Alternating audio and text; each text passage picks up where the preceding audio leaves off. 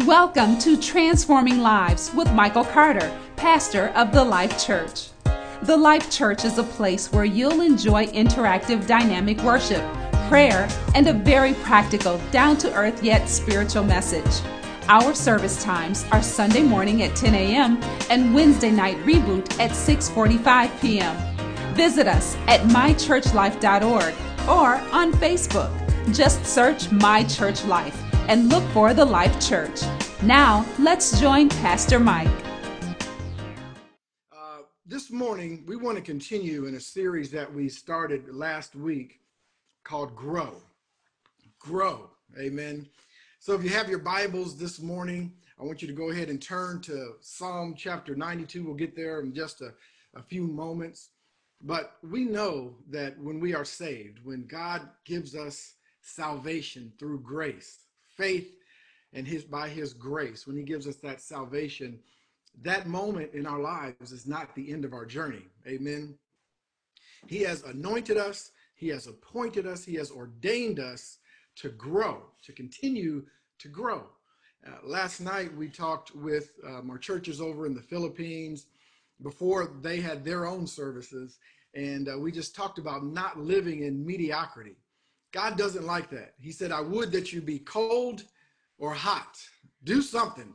Come on, somebody. Do something. He doesn't want us just to live in mediocrity. He hasn't called us to that. Why? Because God is not a mediocre God. God doesn't do anything in mediocrity. And so he doesn't want us to be stale. He doesn't want us to stay the same. He calls us to grow. We are to live in Christ and allow Christ to live in us.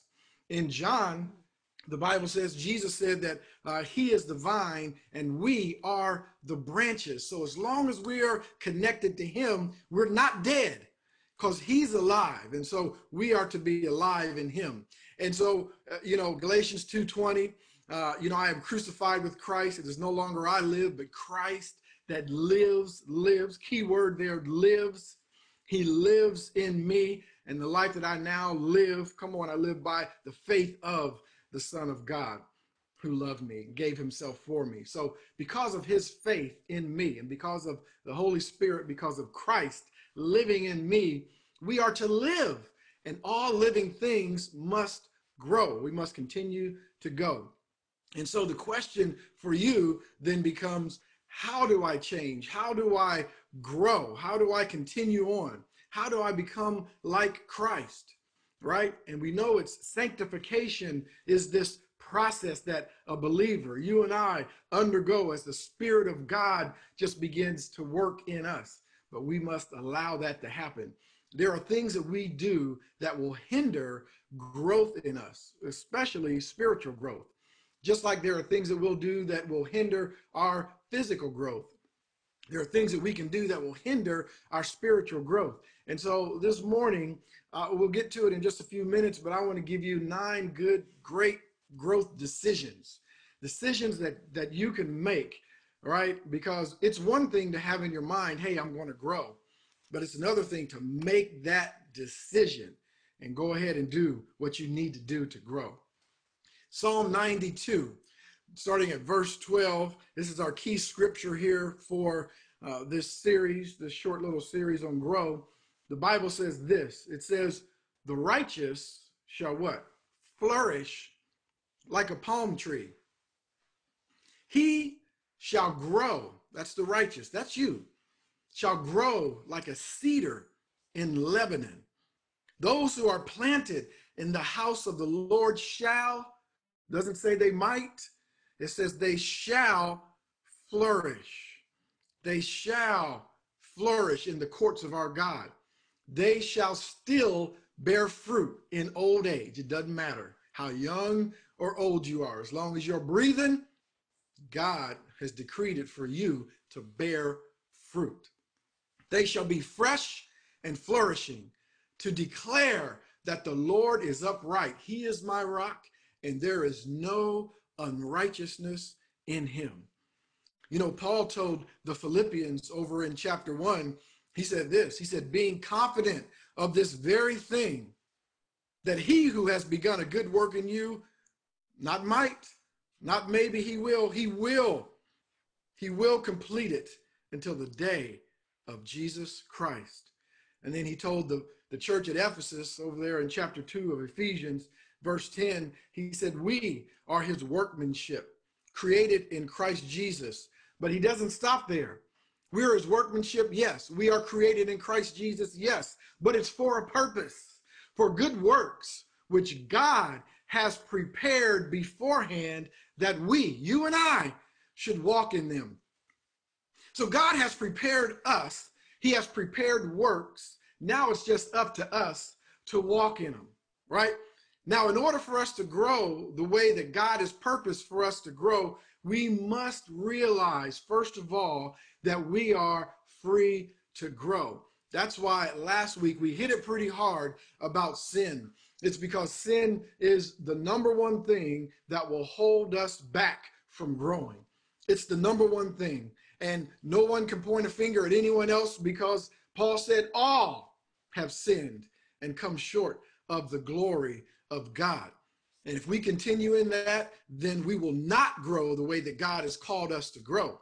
And in order for us to grow, we have to realize that we are free to grow.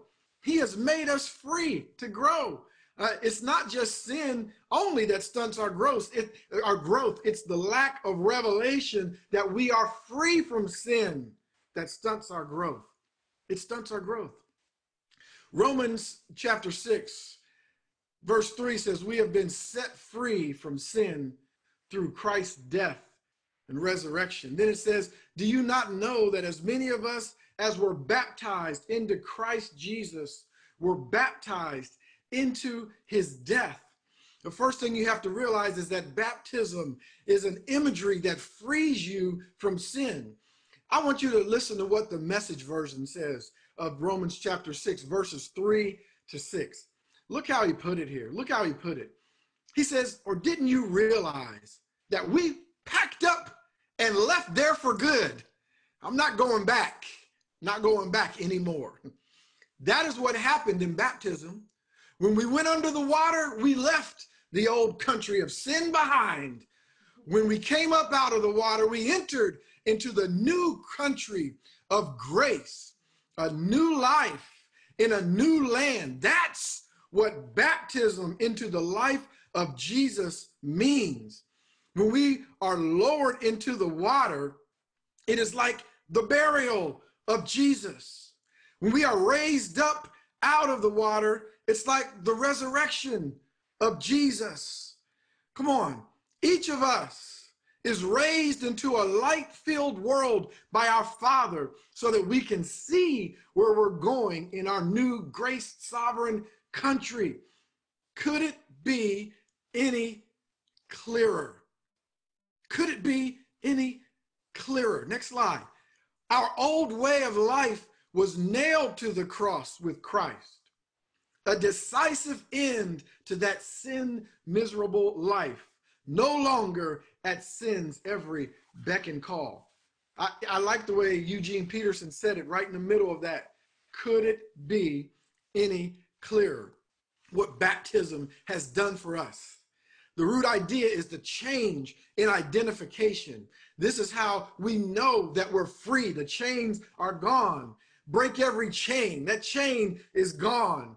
One who is saved by faith is not identified with sin any longer, but has a newfound identification in Christ. But here's the thing about it it's the revelation of that that I think that a lot of us don't get. We don't realize it because we fall short, because we have that thing that so easily besets us, we feel like, well, that's just me. That's what I'm uh, destined to. It's not what you're destined to. You're not identified with that. I would even go as far to say that you're not necessarily what you do. You are who you are. So do who you are. Realize who you are first and do that. So, in the mind of God, when Christ died and rose again from the dead, who we have trusted in, and, and our union with Christ, it's a living relationship. It's living and growing, and it provides us with the grace to overcome sin. You have everything you need for life and godliness, everything you need to overcome sin. And so that's what baptism is. There's another imagery for us Baptism is the first imagery. The cross is the second imagery. The cross tells us that Christ's death covered our sin nature. Listen, sin no longer has any power over true believers. Sin has been made ineffective, ineffective. And as a result, believers are now free from sin. Sin has been made ineffective. Come on. Now, if we died with Christ, Romans 6 8 says, we believe that we shall also live with him, knowing that Christ has been raised from the dead and dies no more. So the cross tells us, and it's an image that tells us that it covers our sin nature. You need to realize that this morning. And the next thing is, we need to understand this struggle. We need to understand, yes, uh, that we are imperfect, but guess what? We continue in our internal battle. We don't give up. We don't give up. A man is knocked down seven, six times, but he gets up seven times every single time. Even Paul said it in Romans chapter 7 Oh, wretched man that I am. He knew the flesh was wretched, but that wasn't going to stop him from being who God called him to be. He said, Who will deliver me from this body of death? I realize that there's times when we say that I'm tired. There's times when we might even feel hopeless. There's times when we might feel trapped. There's even times when we might feel condemned. But guess what? God never condemns us. He never, ever condemns us. Come on, if we believe in him and we live unto the spirit and not to the flesh, then there is no condemnation. There is no condemnation in us. Conviction, but not condemnation. And then the, the, the fourth thing is this is a fact that we have been set free. Understand it. Understand it is a fact. We have been set free from sin through Christ's death and resurrection baptism, the cross, the struggle. We continue to struggle, and this fact to know that we are set free. We're set free. Believe God's word and power more than you believe your own feelings and experiences. A man named Sam Rutherford one time said, Your rock is Christ, and it is not the rock which ebbs and flows. Come on, it's your sea that ebbs and flows. It's your environment, what he's trying to say, that ebbs and flows, but the rock is solid. And we have to realize that. Realize that you, I don't care what you've done, I don't care what you've been through, I don't even care your failures, whatever. Whatever, however you've been tripped up, you've got to understand that you have been justified and you have been forgiven. You've been forgiven. You therefore having been justified, Romans 5 1 says, we have peace with God through our Lord Jesus Christ. He has given you peace. Over in Ephesians 1 7 and 8, it says, In him we have, we have, you have redemption through his blood, the forgiveness of sin, according to the riches of his grace, which he made abound toward us in all wisdom. There's the word all wisdom and prudence. God has given it to us. Realize that you are free from condemnation and guilt. This thing, this revelation that you are free from sin, that's what trips us up the most. I don't even believe it's the sin itself. It's the revelation that you're free from sin. You have to understand that you don't have to fall in that anymore. You're free from it. God has made you free from it. And there is therefore now no condemnation to those who are in Christ Jesus, who walk after the Spirit and not after the flesh. Paul told Colossians, uh, the, the church at Colossae said, In whom we have redemption through his blood, the forgiveness of sins. You are forgiven. And so you need to look in the mirror and ask yourself, why do I fall into these things, these attitudes, these actions, whatever it may be? We must understand that we, we have to have this revelation that I belong to God. I am not my own. He saved me. He bought me with a for a price. He paid a price, a heavy price for me. He paid a heavy price for you and I. So you don't belong to yourself. You are not your own. You belong to him.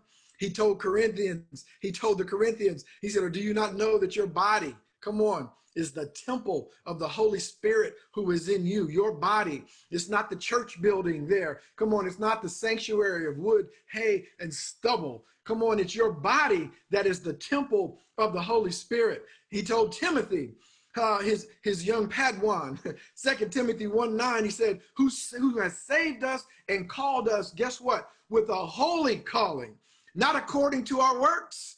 Uh, so don't feel like you're unqualified. God, you wouldn't call me because you don't know what I've done and how many times I've done it. Guess what? God doesn't care. It's not according to your works that he calls you unto salvation and unto this life of growth. It says, not because of works, but according to his own purpose. He already purposed, knowing every work, every sin, every failure, every offense. He knew all of that before he even created you, and still, according to his own purpose and grace, which was given to us in Christ Jesus before time began. 2 Timothy 1 9. You need to understand that you have been made righteous. You have been made righteous. It wasn't anything you did, but God made you righteous.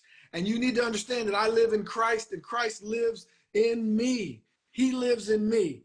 Thank him for that. Colossians 1:27 says, To them God willed to make known what are the riches of his glory, of the mystery among the Gentiles, which is Christ in you, the hope of glory. We must realize that hope. Come on. You have a hope and a future. You know Jeremiah 29 11. Listen to how the message puts it. It says, God says it this way in the message. He says, I know what I'm doing. I know what I'm doing, okay? I have it all planned out. Plans that will take care of you and not abandon you.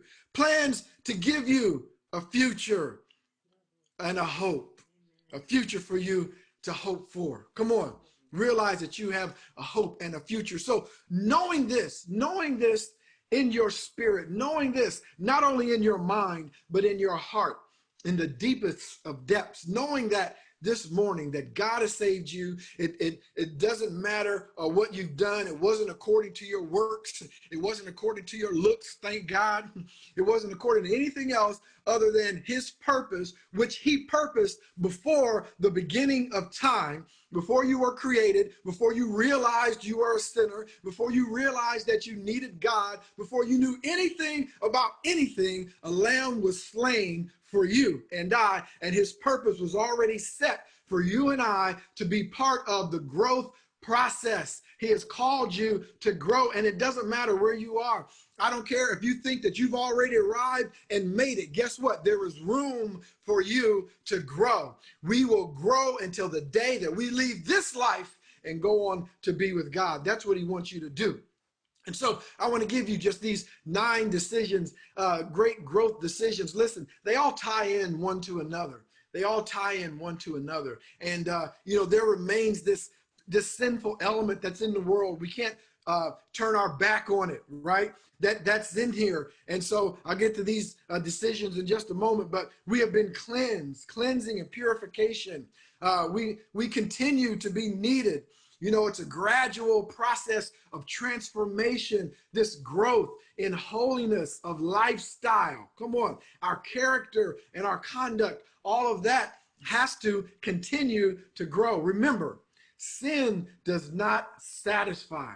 It, we think it does, but it simply does not satisfy. It'll leave you empty handed with a feeling of being unclean, ungratified, and a feeling of discontent.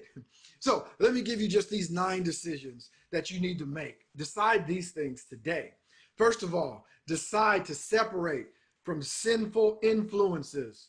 Second Corinthians 6 17 says, Therefore, come out from among them and be separate. This is what Paul says. Come out from among them and be separate, says the Lord. Do not touch what is unclean, and I will receive you. Let me tell you something. We are in the world. It's absolutely true. We cannot we cannot give the gospel to a people that we don't know. That, that, that's exactly right. God, uh, Jesus, when he walked this earth, he went to a Matthew party. He went to Matthew's house where there were his disciples and there were sinners, tax collectors, all kinds of people. Uh, he, Jesus is a friend of sinners, absolutely. But there's a line of being a friend of sinners so that you can minister and bring them the love of Jesus and the gospel of the kingdom of God and falling into that same sin yourself. So that's what we have to get out of those sinful influences. Separate yourself from those influences, those things that influence you unto sin. You know, it's kind of like I liken it to a diet, a food diet. Come on. And we don't like that word diet so much because we know that that's a temporary thing. Really, it's a change of lifestyle, isn't it? That's what it is. But we know that one of the first steps when we want to change our lifestyle, our eating habits, so that we'll be healthier, if we want to lose weight, whatever it is, is we have to separate ourselves from those influences. Come on. I mean, uh, listen, you, you don't want to, uh, you know, go into McDonald's and you don't want to go into the Dairy Queen. You don't want to, when you go into the store, what do they say? Stay on the outside of the aisles. don't let yourself be tempted. Come on. Separate yourself from those influences. That's the first thing you need to do. Number two, listen, cleanse yourself from defilement. In other words, purify yourself. Second Corinthians 7 1, Paul said, Therefore, having these promises, beloved, let us cleanse ourselves from all filthiness. That's what Paul says filthiness of the flesh and the spirit, perfecting holiness in the fear of God. Listen, again, just like changing your lifestyle of eating, you need to separate yourself from influences, but there's sometimes you just need to do a cleanse. You got so much stuff in you, you got so many hamburgers, so much Coke, uh, Coca-Cola, you got so much stuff going on in your body. You need to purify yourself. Some people need to go on a juice cleanse or some kind of salad cleanse. I don't know. But we need to do that in the spirit. We need to go on a salad cleanse. You need to go on some kind of juice, some kind of purification process. Fill yourself with the word of God. Set your, here's what you do with that. Set yourself aside for a time. It doesn't mean that you'll never watch TV again or you'll never go to a movie, you'll never do. No, no, no. But there might be, you might just have so much stuff going on in you. You need to take some time, take a day. You need to fast and pray. Separate yourself from everything and allow God, the Holy Spirit, to just cleanse you and get all of that out of you. And then number three, you need to make this decision today. Decide to rededicate yourself to God. This way you won't conform to the world. Rededicate yourself. Listen, does anything divide your heart? Does anything dull your heart? Does anything distract? But, but let me remind it. Uh, let me remind you of it. He said, I beseech you, therefore, brethren, by the mercies of God. I know he was talking to brethren and sisterin, that you present your bodies a living sacrifice, holy, acceptable to God, which is your what? Come on, what is it? That's right, reasonable. It's the least you can do. And then he goes on to say, and do not be conformed to this world. In other words, from the outside in, allowing the world to conform you, but be transformed from the inside out by the renewing of your mind that you may prove what is the good and acceptable and perfect will of God. That's the goal to prove that perfect will of God. Then in John 2 15 and 16, Jesus said, Do not love the world or the things of the world. If anyone loves the world, the love of the Father is not in him. For all that is in the world, the lust of the flesh, lust of the eyes, and the pride of life is not of the Father, but it is of the world. Here's what you have to realize is that temptation starts with thoughts. Come on. Temptation starts with thoughts. That's where it starts in your mind. It starts up there. And then guess what? Thoughts affect your emotions. And once your emotions are affected, your emotions and, and feelings affect your actions. So what you think about, you end up doing. You end up doing. And so rededicate yourself to God. Think about things above and not things on this earth. And then number four, decide to lay aside every weight, every sin, everything that hinders you. And I know this is a lot like number one, separating yourself from the, the sinful influences, but you know, there are those things that have been in us for such a long time that it's hard to just separate from. I'm even talking about attitudes, how you were brought up, how you were taught, those things that are in your heart, how you judge. Come on, somebody. How all these things that are in your heart and your mind that have become part of your fabric. It has become part of who you are, yet it is not of God. And he tells, and he says in Hebrews 12, 1, lay aside every weight. Therefore, since we are also uh, surrounded by such a great cloud of witnesses, let us lay aside every, every weight and sin which so easily besets us, which so easily ensnares us, and let us run with endurance the race that is set before us. Listen, what is dragging you down? What little foxes are spoiling your vine? What foxes are spoiling your life? Uh, rededicate yourself to God and then lay aside those weights. Lay them down. It's your decision. You can do it. Even if you think you can't do it, you have the power through the Holy Spirit to do it. And along those same lines, number five, decide to take every thought captive. This is a decision that you have to make. If what we think does not reflect truth, listen, then what we feel does not reflect reality. You know, Proverbs 23 7, another scripture well known, you probably know it. For as he thinks in his heart, so is he. Come on, eat and drink, he says to you, but his heart is not with you. Why? Because it's a decision.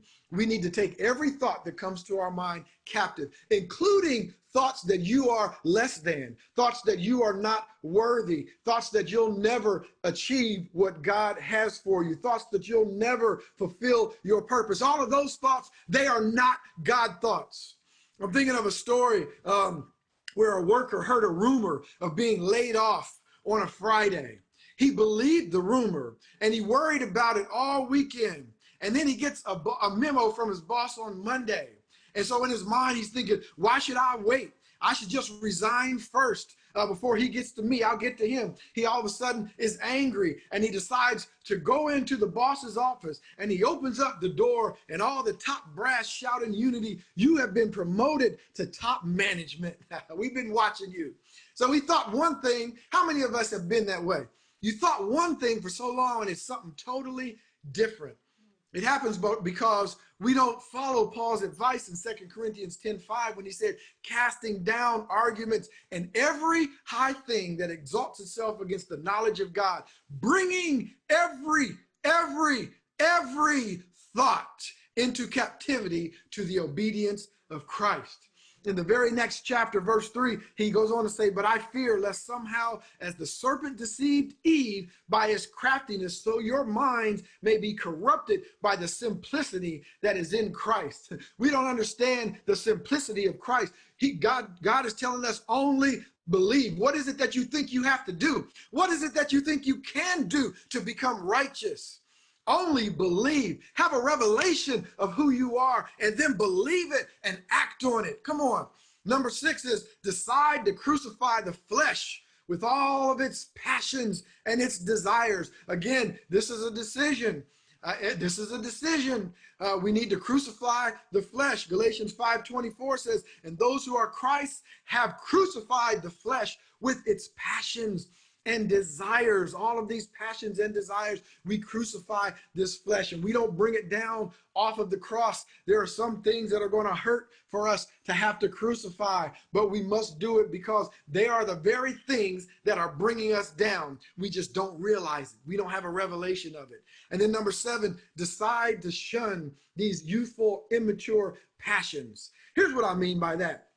This doesn't necessarily mean age. This doesn't mean, uh, you know, when I was 16, I thought this way. I know what it says in Corinthians, and now that I'm adult, I think differently. Uh, yes, that's part of it, but it's, it's not just the age. Some of us are very, very old, and we still have immature passions. This is what Numbers 32 23 says. But if you do not do so, then take note, you have sinned against the Lord, and be sure your sin will find you out. That's not a condemnation. That's not a condemnation. But here's the thing about it sin doesn't like you, and sin is not your friend. That's what you have to realize. Just like that boyfriend that's cheating on you. come on. Uh, sin is not your friend. And sometimes your friends need to come and tell you, look, that sin is not your friend. I'm your friend. That's what the word of God, not me, that's what the word of God is doing to you today. That's not your friend. That is not your friend. Proverbs 14 12 says, There is a way that seems right unto man, but its end is the way of death. Here's what those immature passions will tell you. They'll tell you, you know what? I'm really okay. I realize that I'm not perfect, and you're not. See, it's truth. It's the truth because you're not perfect. But I'm not that bad. You know, I'm in control. I can stop anytime I want to. It's just a few times. It's just a few things. It's just this attitude. That's just the way I am. You know, I'm I'm black. I'm Italian. I'm this. I'm a man. I'm whatever it may be. We have all these excuses. But guess what? Sin has consequences. And by the way, when I say this word sin, I don't know what comes to your mind. You may be thinking of something deplorable. I'm talking about letting filthy communication come out of your mouth. That's what I'm talking about. I'm talking about a bad attitude. I'm talking about, um, you know, choosing. Uh, one over the other when you shouldn't do that because God said that he, is not a respecter of person. So uh, listen, sin never stops. It weakens you, and sin leads to worse sin. That's why it's so bad. Sin always drags down your character and it hurts the sinner as well as those around you, family and friends. That's why sin, sin don't like you. if I can just put it that way. Use my best English. Sin don't like you. So I don't know why you keep following it. I don't know why we do that. Move on. Number eight, decide not to yield your members to unrighteousness. I told you all these tie in together. They're really the same thought, really weaved in together.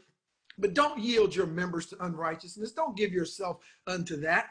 Uh, Romans 6:13 says, "And now do not present your members as instruments of unrighteousness to sin, but present yourself to God as being alive from the dead, and your members as instruments of righteousness to God."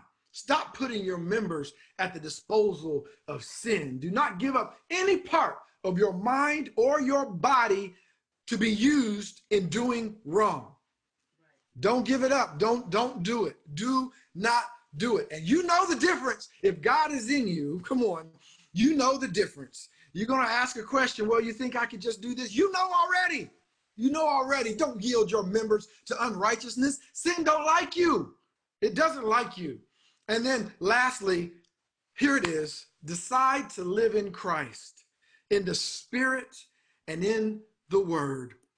To be in Christ, you know it, is to be born again, to have that new life, that new motivation, that new direction, new spirit, new mind. That's what it's all about. To be in the spirit and walk in the spirit is available and possible for the believer.